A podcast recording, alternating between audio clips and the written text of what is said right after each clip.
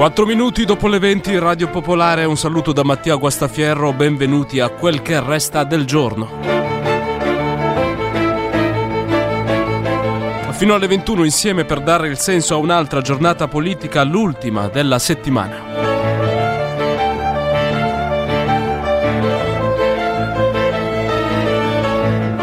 Oggi si parla soprattutto di Ignazio La Russa, o meglio delle parole di Ignazio La Russa, che dall'alto del suo ruolo di seconda carica dello Stato si è reso protagonista di una nuova uscita ai limiti, o forse meglio dire oltre i limiti, del revisionismo storico.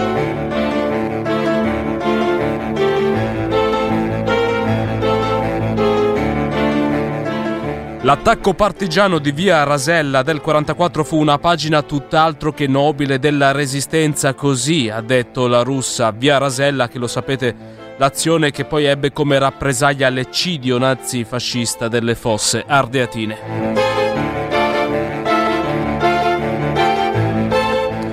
Ecco, si sta facendo molta confusione in questi giorni su alcune pagine della Seconda Guerra Mondiale, della Resistenza. In apertura di trasmissione noi proveremo a fare un po' di chiarezza, a rimettere le cose a posto. E vi faremo ascoltare anche un'intervista preziosa a un partigiano dei GAPI, Gruppi di Azione Patriottica, un partigiano di novantasette anni che quegli anni se li ricorda molto bene. Partiamo subito allora dalle parole di Ignazio La Russa.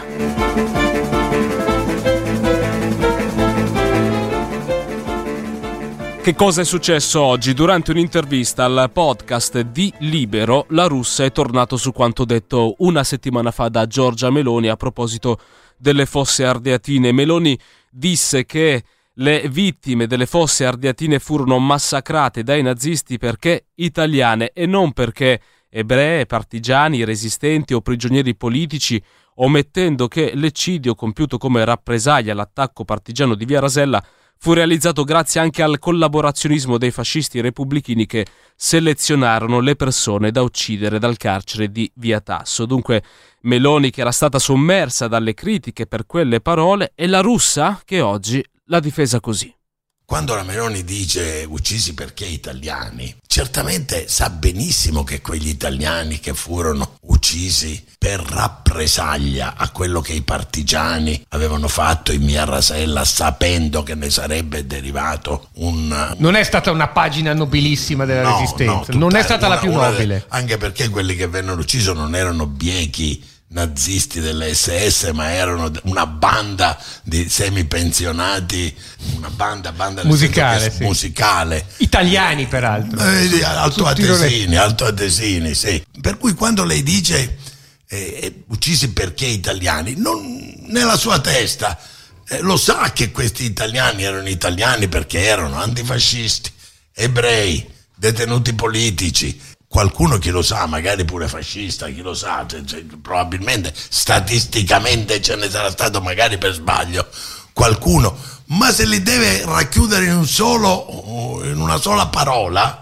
dice perché italiani, senza scu- Sì, è il tutto. Allora, dire antifascisti puoi... sarebbe stata la parte. Oh, bravo. Questo è il presidente del Senato, Ignazio La Russa. Collegato con noi c'è Alessandro Portelli, storico, in passato anche docente all'Università La Sapienza di Roma. Buonasera professore, grazie per essere con noi. Buonasera, buonasera, grazie. Portelli, soprattutto, che ha scritto un libro, L'Ordine è stato eseguito, uno dei libri che forse ci ha restituito nella maniera più fedele quella che fu la pagina dell'azione di Via Rasella e della rappresaglia delle Fosse Ardeatine. Dunque, Portelli, La Russa dice che eh, non fu una pagina nobile della Resistenza, vennero uccisi semipensionati di una banda musicale. Facciamo chiarezza, che cosa fu esattamente Via Rasella e in che contesto storico va inserita quell'azione? Sì, intanto io vorrei dire che eh, se fu una pagina nobile o no è questione di valutazione politico-morale e, si, e quindi si può discutere. Che sia stata uccisa una banda militare è un, è una menzogna, cioè, di, quindi distinguiamo fra giudizi non condivisibili che non condividiamo, appunto la, la moralità nella resistenza, e, eh, e menzogne di fatto. Eh, io direi che su, è su questo che dobbiamo ragionare. Eh, Via Rasella è una delle migliaia di azioni partigiane condotte in tutta, eh, in tutta Italia, da Cassino in su, contro l'occupazione nazista sost- eh, a cui si erano accodati i lacchè fascisti della cosiddetta Repubblica, Italiana, eh, Repubblica Sociale Italiana di Salò. Ecco, ehm, via, eh, raccontare Via Rasella da, come un fatto unico e solo significa non capirci niente, perché eh, le stragi naziste coprono l'intero territorio italiano, dalla Sicilia al Trentino, e la resistenza è un fatto di massa, un fatto collettivo, un fatto che dura, dura a lungo. Prendere un singolo episodio e separarlo dal contesto significa intanto non capire Eh, non capire che cosa stava succedendo in Italia in quel tempo. Quindi Via Rasella è un'azione eh, condotta fra l'altro su ehm, diciamo eh, incitamento eh, degli alleati, che bloccati ad Anzio dicevano eh, colpite più duro possibile dietro le, le linee, perché Eh, perché noi siamo bloccati qui. E, fra l'altro, Roma era militarmente un, eh, un punto fondamentale, perché era il retroterra logistico eh, del, del fronte di Anzio e Cassino. Quindi a Roma ci sono state decine e decine di azioni militari armate e, e centinaia di azioni non armate eh, di resistenza alla occupazione nazista. Il battaglione Bozen era uno dei tre battaglioni di polizia eh, associati alle, ehm, alle, alle esse esse. Eh, dopo, dopo la liberazione di Roma con, andò a nord e condusse una quantità di azioni antipartigiane. Eh, era eh, composto di altoatesini che avevano deciso di aderire al, al, al Reich nazista ehm, e quindi eh, di, se li chiamiamo cittadini italiani, erano cittadini italiani che indossavano l'uniforme di un esercito straniero occupante del loro stesso paese, quindi eh, traditori, come disse eh, Balsamo. Non erano una banda militare, eh, eh, non erano vecchi pensionati, eh, andavano dai ventiquattro ai quaranta anni, non erano una banda militare, erano armati fino ai denti. Loro stessi hanno poi raccontato che molti di loro furono uccisi dall'esplosione per simpatia delle bombe a mano che portavano addosso. E, e eh, questa cosa che era una banda deriva dal fatto che eh, li costringevano a cantare quando marciavano. Mm.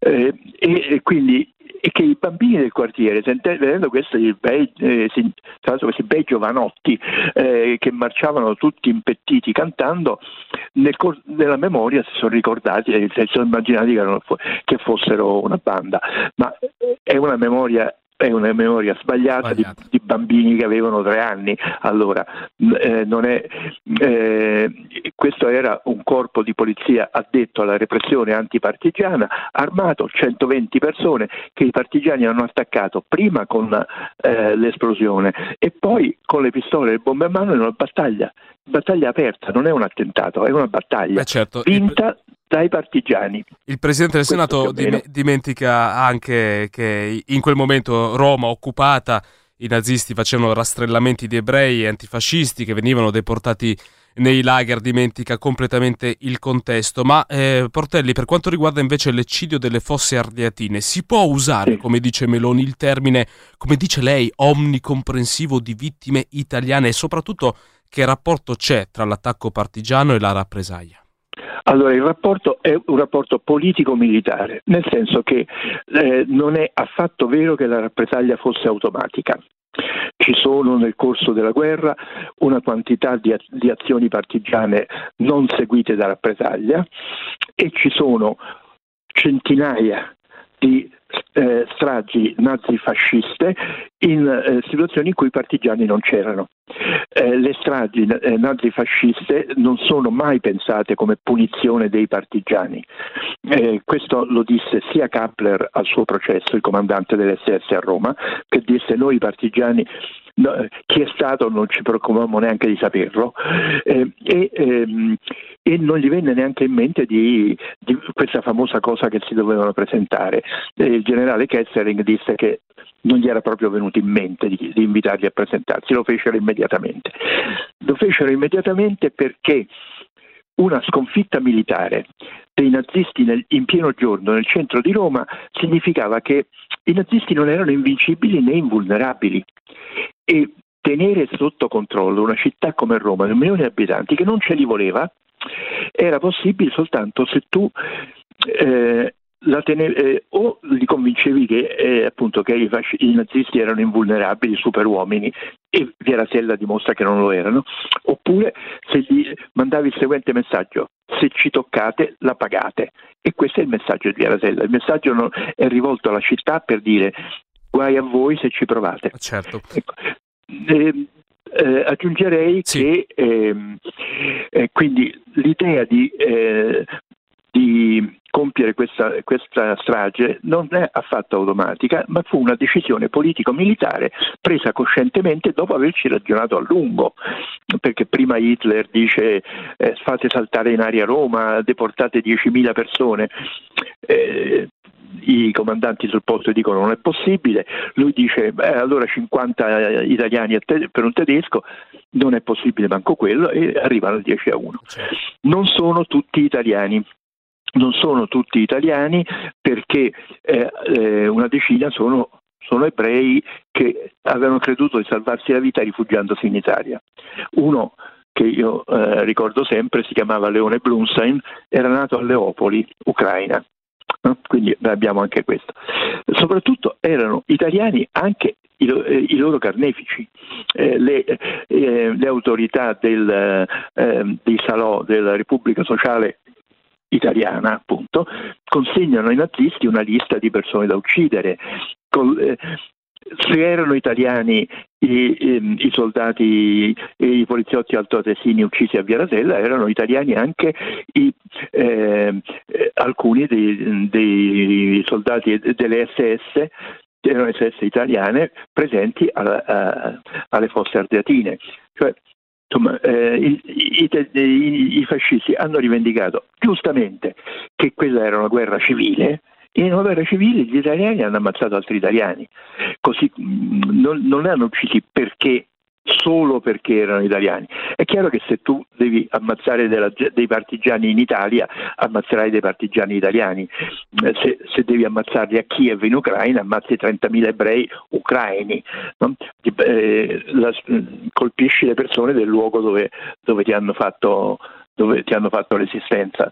Eh, eh, quindi sì. È importante sottolinearlo. È questo. Eh, professore, un'ultima domanda per lei, eh, più politica se possiamo. Che tipo di strategia mediatica è questa? Sta, che, che strategia è quella che sta portando avanti questa destra di governo sui temi della resistenza, del fascismo, una battaglia della memoria? Ma io penso che, eh, soprattutto avendo visto poi il dibattito in televisione ieri sera eh, a Piazza Polito, è intanto di fare, di confondere le idee. Fra l'altro, appunto, sapendo, questa è la cosa, perché quando, eh, oltre a questa cosa, questa cosa di, di, di La Russa, segue un editoriale di quel poveraccio di Sallusti che, eh, eh, sapendo esattamente di mentire, è lui che ha detto questa cosa della banda per primo, della banda, eh, della banda musicale, eccetera. Cioè, eh, è gente che o non sa fare il suo mestiere, oppure, grazie al fatto che non sa fare il suo mestiere, semina, semina stupidaggini. Eh, credo che eh, questa battaglia sia cominciata nel gli abbiamo aperto le porte nel momento in cui abbiamo cominciato a riconoscere le ragioni dei ragazzi di Salò, no? Che, eh, e, e poi che eh, da quando, diciamo da metà anni novanta, eh, quando è andato al potere in Italia una coalizione in cui c'erano tre partiti che non si riconoscevano nella Costituzione, eh, Alleanza Nazionale, Forza Italia e, eh, e la Lega Nord. Eh, chiaramente il fondamento eh, del, della Repubblica Italiana sull'antifascismo è, è stato gradualmente, gradualmente eroso. Quindi quello che mi, mi preoccupa non è solo e tanto il fatto di rifare le battaglie della memoria, ma che queste battaglie della memoria fanno parte di una forma di governo che, eh, beh, che instaura cose che hanno a che fare col fascismo adesso, eh, la, la reintroduzione del permesso di tortura, per esempio, sì.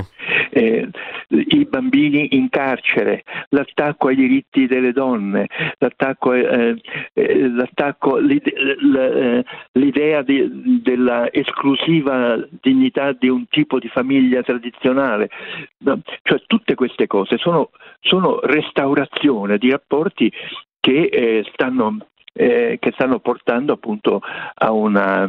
La strategia è esattamente quella di restaurare il tipo, il tipo di rapporti di potere che non chiameremo fascismo perché non si mettono la camicia nera e non si mettono il fezzo in testa, ma che vanno in direzione di una eh, erosione delle, delle, dei diritti eh, civili e dei diritti politici all'interno del, della, anche all'interno della vita personale delle persone, la creazione di uno stato etico che ti dice come ti devi comportare nei tuoi rapporti interpersonali.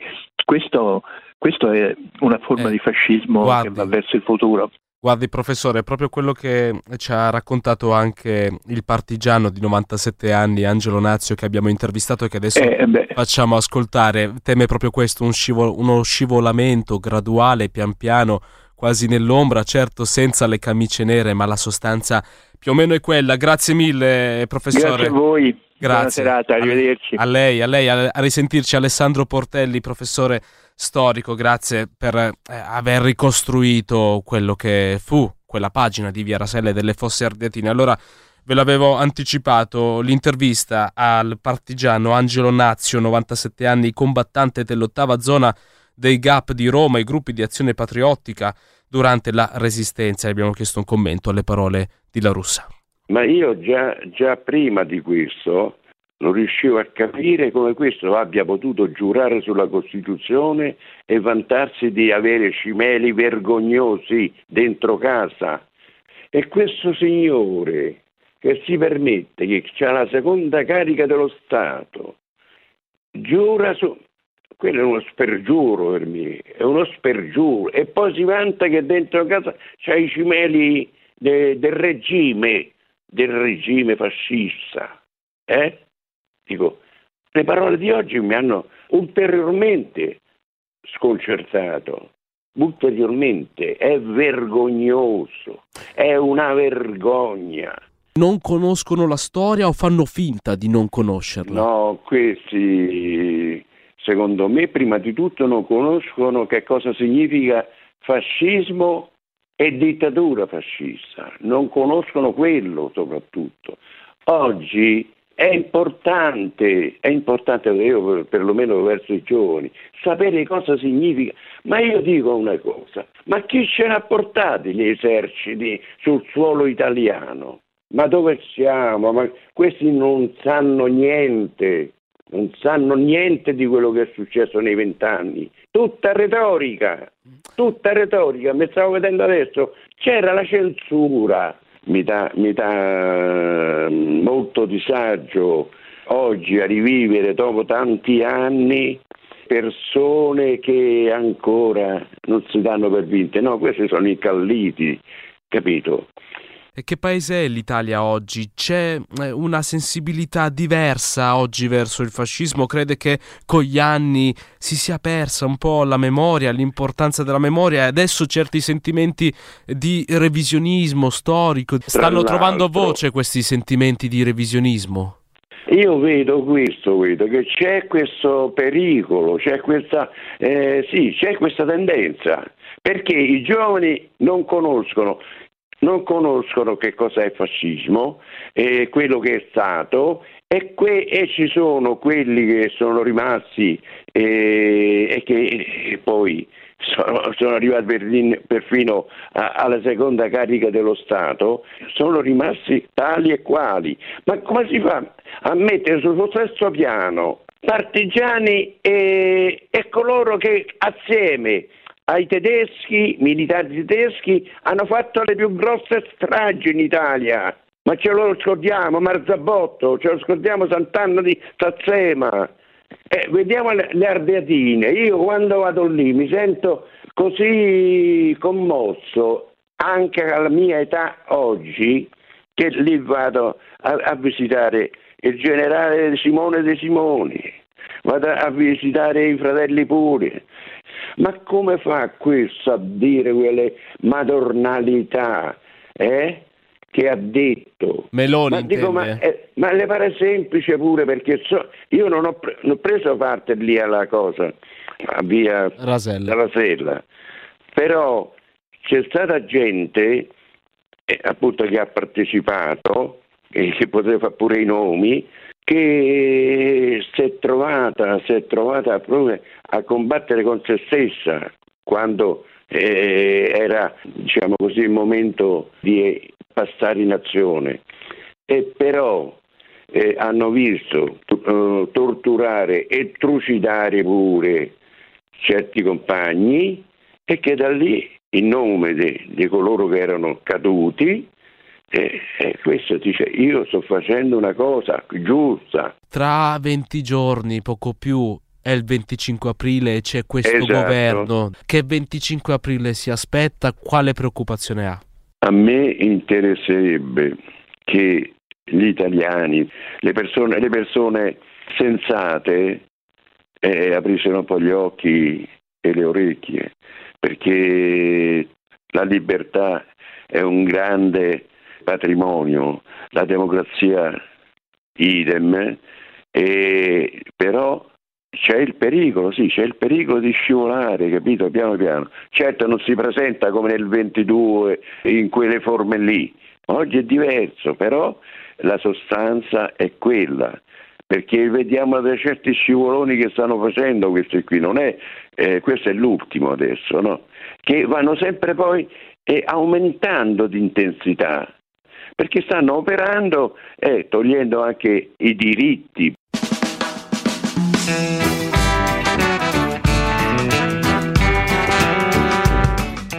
Era la voce del partigiano Angelo Nazio, novantasette anni.